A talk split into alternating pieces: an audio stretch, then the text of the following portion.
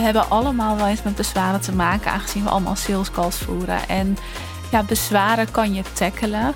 En er wordt heel vaak nog verkeerd mee omgegaan. En ik vind dat super interessant. Ik praat heel veel in de podcast over marketing en over bedrijfsvoering en bedrijfsstrategieën en opschalen en groeien. Maar sales is ook echt mijn expertise. Daar help ik mijn klanten ook bij. En we zetten hun salescripts op. We bekijken waar er nog winst te behalen valt. Ik luister de sales calls van mijn klanten terug om die te verbeteren en optimaliseren. Dus sales is echt ook een ontzettend groot onderdeel in een samenwerking met mijn klanten, omdat daar vaak echt heel veel winst te behalen valt. En om dat conversiepercentage natuurlijk omhoog te kunnen krikken. Want vaak zit het hem in eerste instantie in het feit dat je meer sales calls nodig hebt. Maar als je die dan hebt, hè, dus er zijn al leads en die plannen een belletje bij je in, ja, dan wil je ze wel converteren. En daar valt dus dan vaak op de tweede plek winst te behalen. Dus sales is ook een heel groot onderdeel van mijn expertise.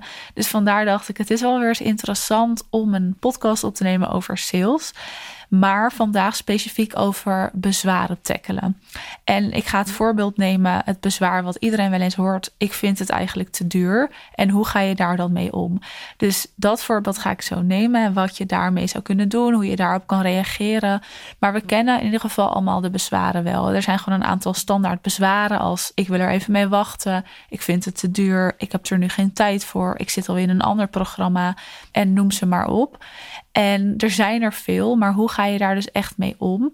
Als er bezwaren zijn en komen in een sales call, dan heb je eigenlijk drie dingen nodig. En dat is in eerste instantie empathie, daarna overtuigingskracht en het derde is het vermogen om de zorgen van de klant aan te pakken en ook weg te kunnen nemen. En dat wil je doen zonder dat je op het bezwaar ingaat. Want dat is vaak een valkuil wat ik heel veel hoor, ook als ik de salescalls van mijn klanten terugluister. Dat iemand komt met een bezwaar aan het einde van zo'n salescall. En dat je er dan op ingaat, waardoor er misschien wel een soort discussie ontstaat. Nou ja, dat is het allerlaatste wat je moet doen. Want jij zit in de call als expert.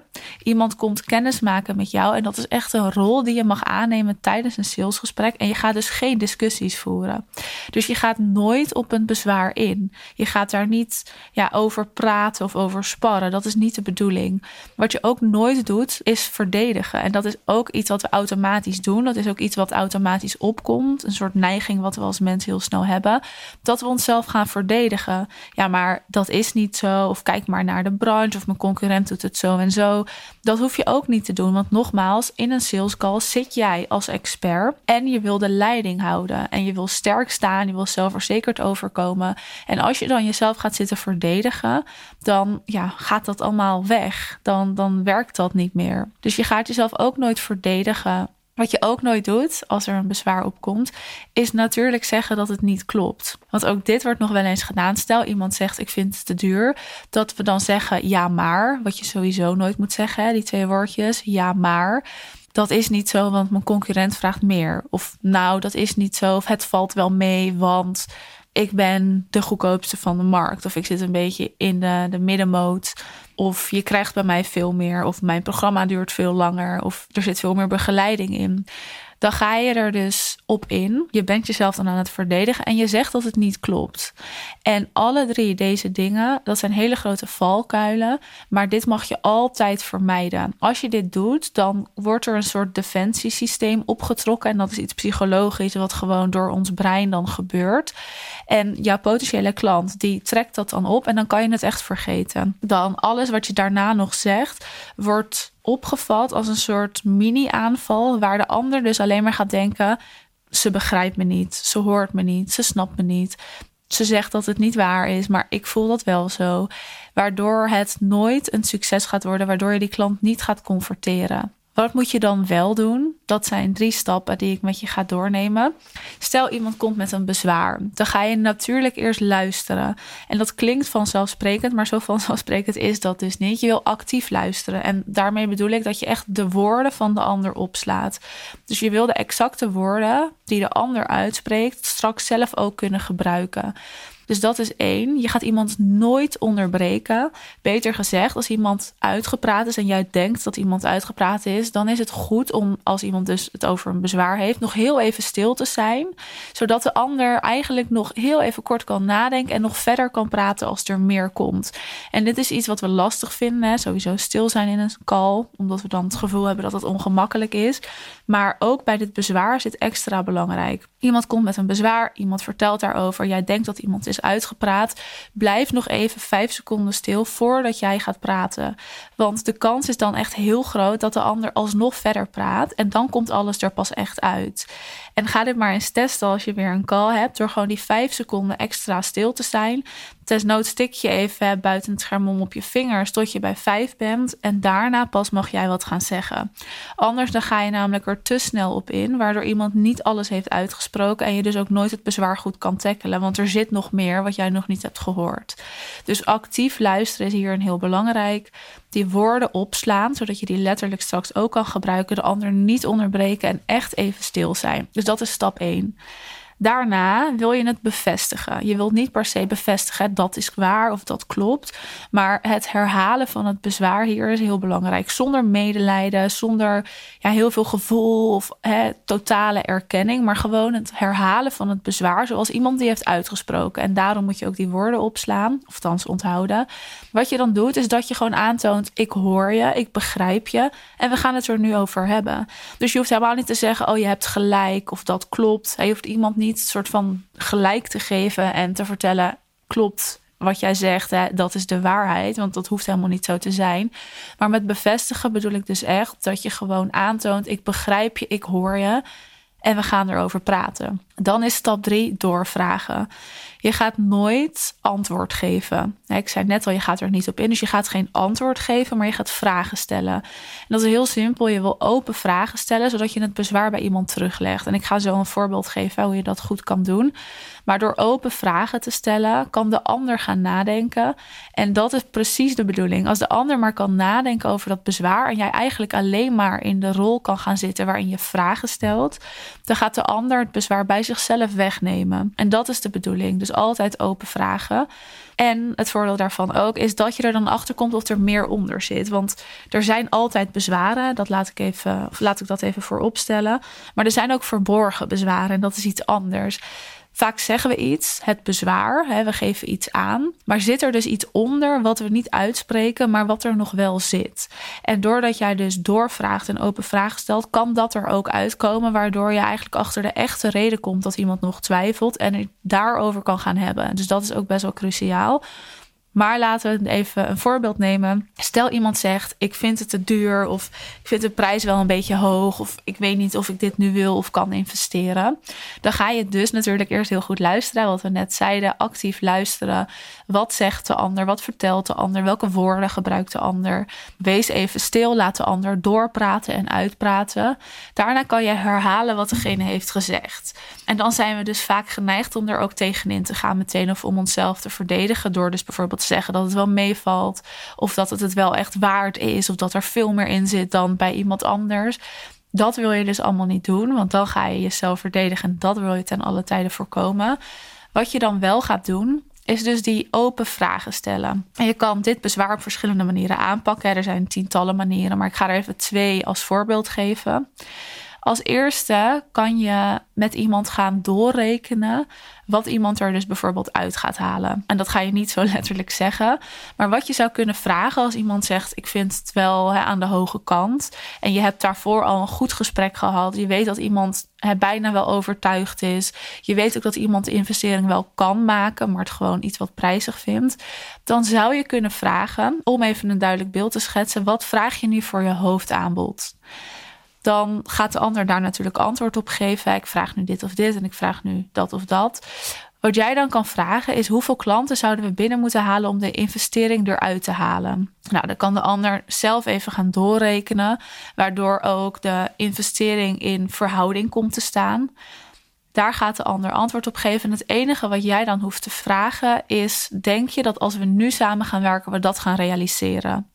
En dan ben je stil. Dus je gaat daar ook niet op in of zelf je mening geven. Je zegt niet, nou dat halen we makkelijk. Nee, je vraagt aan de ander, voel jij dat we dit kunnen realiseren samen?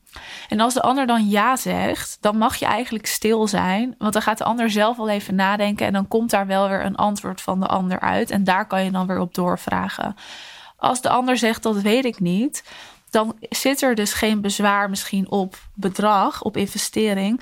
Maar dan is het bezwaar misschien op vertrouwen. Is dit wat ik nu nodig heb? Ga ik in deze samenwerking dat er wel uithalen?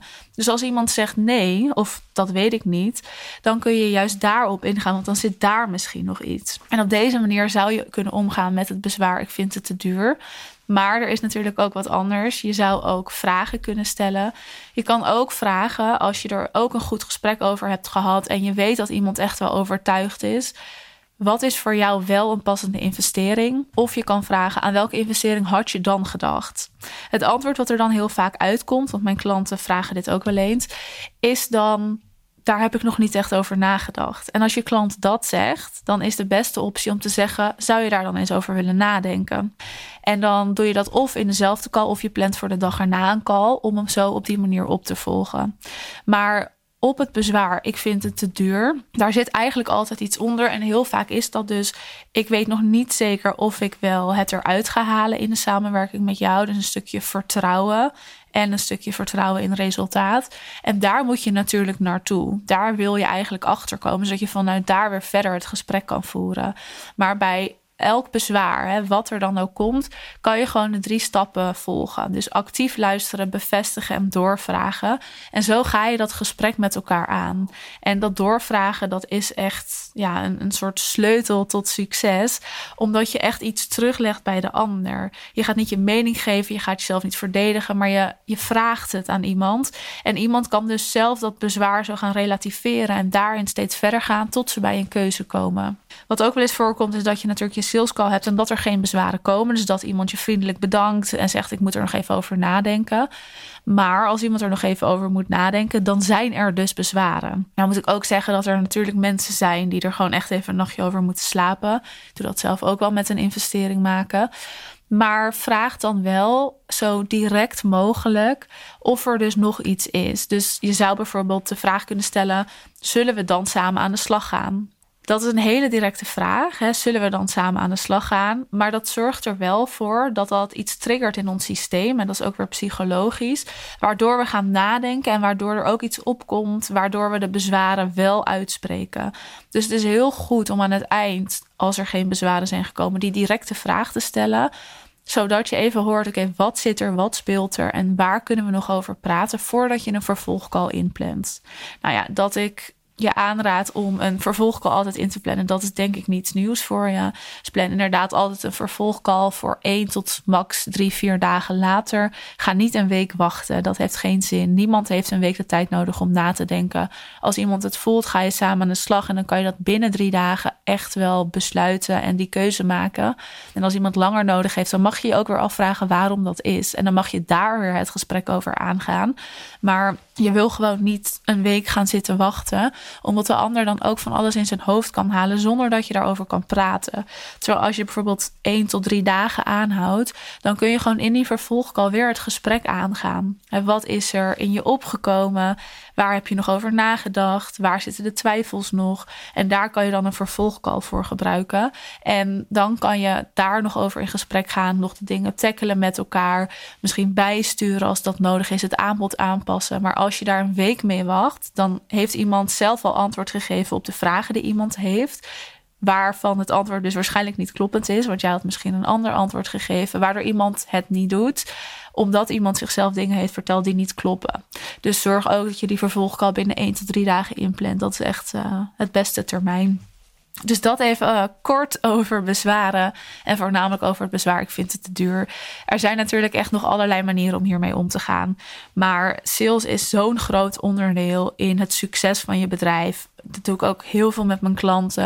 Het is gewoon cruciaal om die skills te hebben en jezelf aan te gaan leren. En het is wel een skill wat je je aan kan leren. Hè? Daarom heet het ook een skill. Iedereen kan dit, maar de een moet er gewoon echt veel meer moeite voor doen en heeft de juiste sturing nodig dan de ander. Maar als je dat percentage van conversie wil verhogen tijdens je calls, dan heb je hier wel echt wat mee te doen. En dat kan gewoon met wat simpele trucjes, met wat simpele vragen. En tegelijkertijd is het wel weer echt een skill wat je jezelf dus aan mag leren. Wil je hier eens over kletsen, ben je natuurlijk welkom. Je kan altijd een belletje met me inplannen. En ik zou zeggen, ga hier maar eens mee aan de slag. Ik ben heel benieuwd. Mocht je vragen hebben, dan uh, staat mijn DM natuurlijk ook altijd open.